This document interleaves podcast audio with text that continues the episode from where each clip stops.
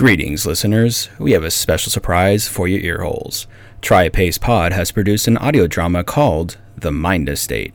Based in the classic horror suspense genre, it's a five part series that builds on the insanity of one man's adventure, one episode at a time.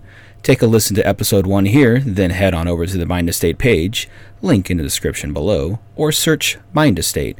That's mind spelled M Y N D E. Please like, subscribe, share, and review. Now sit back and enjoy the show.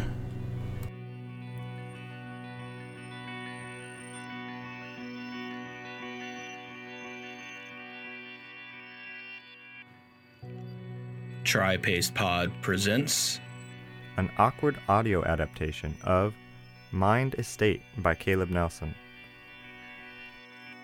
Chapter 1 The Monstrous.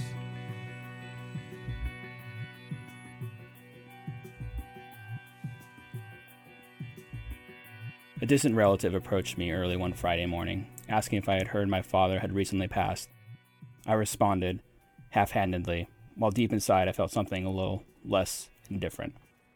I hadn't heard from my father in two decades, hadn't seen him in three. What effect could this possibly have on me, or the likes of my mundane life as a manager at the copy print center? Jerry, my father's sister's son through marriage, carried on. I think you had better go see the lawyer. My mother says he left some antiquities in his will, possibly more. Still, I couldn't bring myself to care all too freely. My father had left my mother and I alone when I was hardly old enough to beg him to stay. My mother, who had died while I was in high school, never attempted to reconnect me with him, and thus, I hadn't spent much of my life pining over his absence.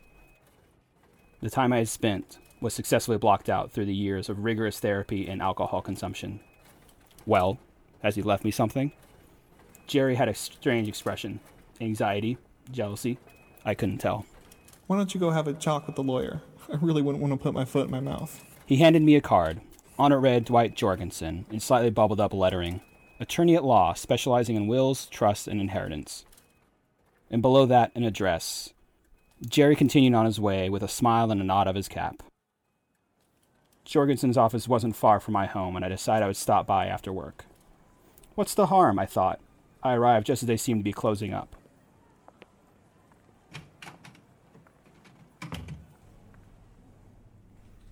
I introduce myself to the secretary as she's putting on her coat. I'm Samuel Watts. I'm sorry I'm here so late, but I'm here to see Mr. Jorgensen. She paused for a moment. Please have a seat over there. I did as I was told, and I sat in the center of the faded fake leather sofa on the other end of the room. I watched as the secretary picked up the phone. Sir, we have Mr. Watts here to see you. I had a hard time discerning the mood of the receptionist. Was she frustrated that I had made her late to leave work, or was she focused on her work? The wallpaper behind her head was peeling, or was it part of the design? I didn't have too long to investigate before she spoke. Mr. Jorgensen will see you now. I nodded my thanks as I walked through the door. I've been very excited to meet you, Mr. Watts. Please, call me Sam. I I just spoke to Jerry this morning. I found out about my father.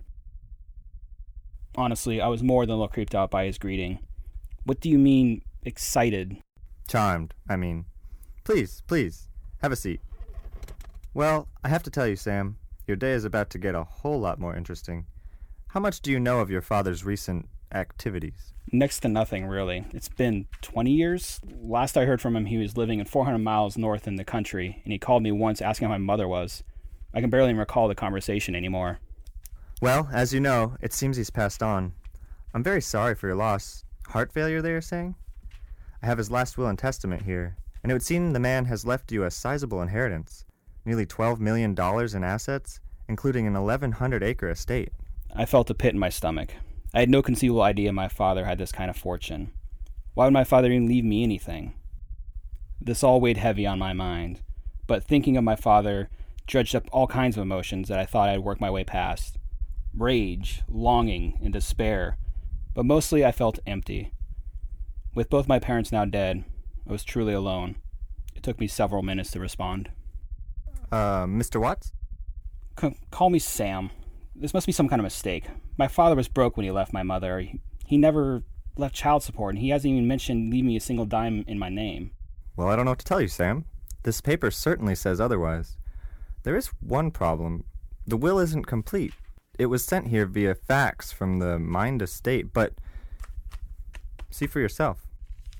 On the final page of the document, at the bottom, was the text, page 9 of 11. Without the remainder of the document, we can't actually proceed with the distribution of property. Someone will need to retrieve the documents from the manor, assuming they are there to be retrieved. We can send a courier, but they wouldn't arrive till Monday. Otherwise, I suppose you could go yourself. His smile was slightly unsettling, or perhaps I just felt unsettled. Either way, I thanked the man and told him I'd let him know what I decided. That night, when I got home to my lonely, crummy apartment, filled with anxiety and disbelief, I felt trapped within myself, with no one to tell. I was overcome by an urge to lie down and calm my nerves. Twelve million dollars? Could this be for real? I decided that I'd take the train up to the country in the morning and find out for myself. I decided that I'd rather know it was too good to be true as soon as possible. When I awoke, I called Jorgensen's office and told him I'd be visiting the estate this weekend. It was around 11 when I bought the ticket from the teller and got on the earliest train ride to the estate in the country. I boarded the train as soon as it arrived and made my way down the aisle as it chugged back up to speed. I was seated across from a woman, who at first I couldn't tell if I was attracted to, as she was staring through her reflection out the window to the cold autumn morning. She wore a blue blouse and long dark blue skirt that shook slightly with the rocking of the train. I picked up where I had left off in the book and took the odd glance at her over the pages. After a while, she looked at me, and I decided I was most assuredly attracted to her. I love that book. Can I ask how far you've gotten? Oh, uh, I do as well. It's one of my favorites. It's about to get really interesting. Where are you going? I didn't particularly like it when I was interrupted by strangers while reading, but I decided I'd allow it being that she seemed genuinely friendly. All the way up to Hetford, I mean, what is it, Hereford? No way! I'll be staying in Hereford tonight before I head on to Washington in the morning. What brings you out to the country? My my father passed away. He lived up on Mynde Estate, and I was going to assist with making arrangements. I'm I'm sorry. Uh, so sorry to hear that. She was noticeably more pale. It's it's it's really all right. We've been a bit estranged since I was a child. Still, what awful news. I wish something a bit more positive had brought you out of the city. You certainly do seem to be handling it well. I watched her mouth, corner to corner, as her words flowed out with various emotions and intricacies of speech. I talked with her for nearly the entire length of the train ride, a little over four hours. As the train slowed, signaling we had arrived, it was nearly sunset. You know, you'll never make it to the estate before dark. Why don't you come by my hotel? Got a double, but maybe we don't need it. Clearly, she was offering to sleep with me. I weighed my options for all about two seconds, maybe three, before agreeing. You know, that's quite an offer. I might just take you up on it. After a few drinks in the simple but satisfactory hotel room, she leaned in to kiss me. We didn't do much sleeping until the sun was just barely visible on the horizon, at which point I slept more soundly than I had ever slept in my life. My dreams were gnarled and twisted that night, though. She was gone when I awoke. I saw only a painting of an empty bowl upon a reflective surface. Or I suppose it could have been an hourglass? I didn't ponder it for very long, because I realized it was getting late. It was afternoon already. No wonder she was gone. After a quick shower and a shave, I stepped outside the hotel room, and the sun was blinding. I put a quarter in the nearby payphone to call a cab, for which the number was printed on the back cover of the attached phone book. Destination, please. What, Watts residence at the Mynde Estate? We don't go up that road. I'm sorry. Wait, wait, wait, why not?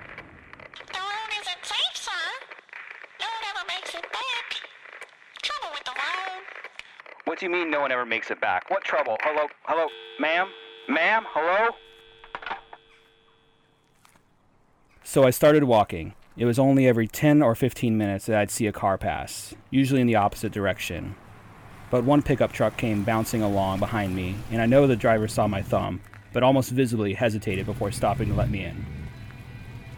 Thank you, thank you so much. I must have another 15 miles ahead of me, and any little bit you could help me with would be so much appreciated. You headed up there to that mine place? We'll hop in. I can take you about halfway. I decided to get into the back of the truck as it seemed the most reasonable way to keep both of us from feeling uncomfortable. Through the driver's side mirror, I could see the driver had only one eye, or was he squinting? I couldn't quite tell. I tried not to stare and instead looked at the scenery. We'd be coming up on my father's land soon, soon to be my land, and it was beautiful. It seemed almost surreal, like something out of a dream. I didn't have much time to admire it, though, as I heard a change in the tinny sounds coming from the radio.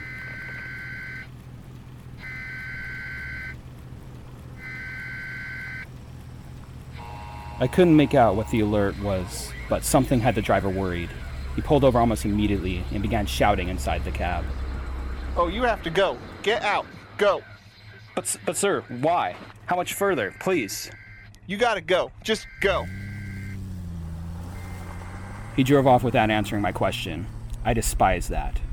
I hoisted my small pack over my shoulder and started walking. I calculated that it couldn't be more than seven more miles and maybe three hours until sundown. As tired as my feet became, I still couldn't help but admire my surroundings. My father certainly had chose a wondrous place to call home, even if it was without his family.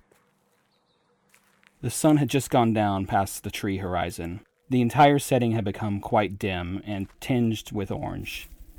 I stopped when I heard something. Wind, maybe?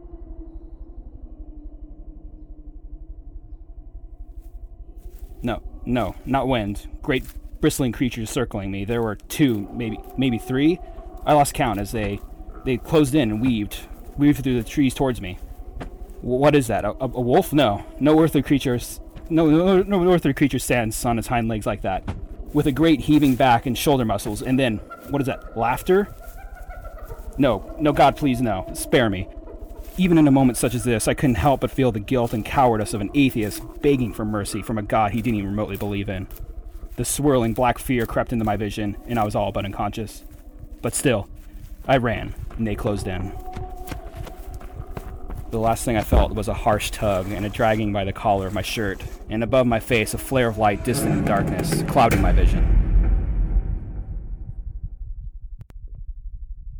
You're mine now, boy. You're not going anywhere. I awoke on a simple cot in what appeared to be a damp prison cell. The walls around me were wood, except for the cold metal bars toward my feet. I, I could hear muffled muttering coming from just beyond the wall to the room. There, that's a taste of treatment for the boy. Have another, boy. This one's for me. Me, it's mine. Now wait your turn for it, boy. You'll get your chance. I felt an intense, dull, nagging pain of fear coursing through my body. I knew I couldn't stay. I knew this would be my undoing. I looked around in my tiny prison. I saw bones in the corner of the room and made my way towards them, crawling silently along the ground. One of the bones was splintered in two, and I picked up the sharper end just in case. The noise from the next room was so horrible. I had to see what was happening. I couldn't stay here another minute. I just I just couldn't. I became desperate. I shook and I kicked, and to my surprise, the cage door sprung open. No, you can't go in there. Blood pumped in my ears, and I didn't stay to listen to what he had to say. This time I knew he was following me before it was upon me. I heard a raucous barking and horrid laughter. It snapped at me, the back of my shirt. I felt it before I had a chance to look back, and still it laughed and snarled. Then it was on me. I felt it, its gnarled paws and claws upon me and my back, tearing into my shirt and flesh. And then I knew I was fighting for my life. I was rounded upon the ground and saw its face bearing down on mine. Its muzzle was too flat and wide to be a wolf or any species of dog I've ever seen. Its its eyes, they almost seemed human, and as it snapped at me, it dove in with all of its claws. Fur ripped off into my hand, revealing pink skin not unlike my own. I reached for the weapon that had flown from my hands, grabbing it, burying it deep within the creature's throat. It whimpered and crumpled upon me, blood gushing from its wound as its life emptied from its very human eyes. But but how? How could this beast have flesh in the eyes of a man? I crawled out from underneath it. I ran. I ran like I'd never run before in my life. I knew if I'd stopped, he, he, it, whatever it was, would find me. They would find me, the whole pack of them. I knew God was finally on my side when I stumbled across the path I'd been on hours ago. Had it had it been hours? Along the path I ran until my legs gave out beneath me. I slid probably a full meter across the ground and heaved giant lungs full of dust. I looked up. I rubbed the dust from my eyes, and I saw a gate in the middle of the path. On it, a gold placard that read, Mynde Estate. Just a few more meters, and I would be okay. I cannot rest. Not now. I climbed back to my feet and stepped through the archway.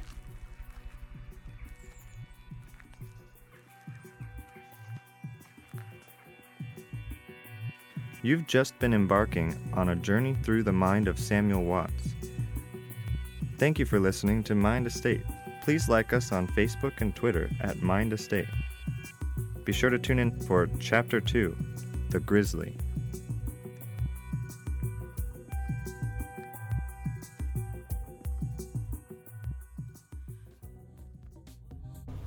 A special thank you to our TriPace Pod crew, our writer, Caleb Nelson, our actors, the amazing sound creators on freesound.org, Moby for music courtesy of mobygratis.com, and lastly, a thank you to Hank and Ella. Stay tuned for next month's episode of TriPace Pod's regularly scheduled programming.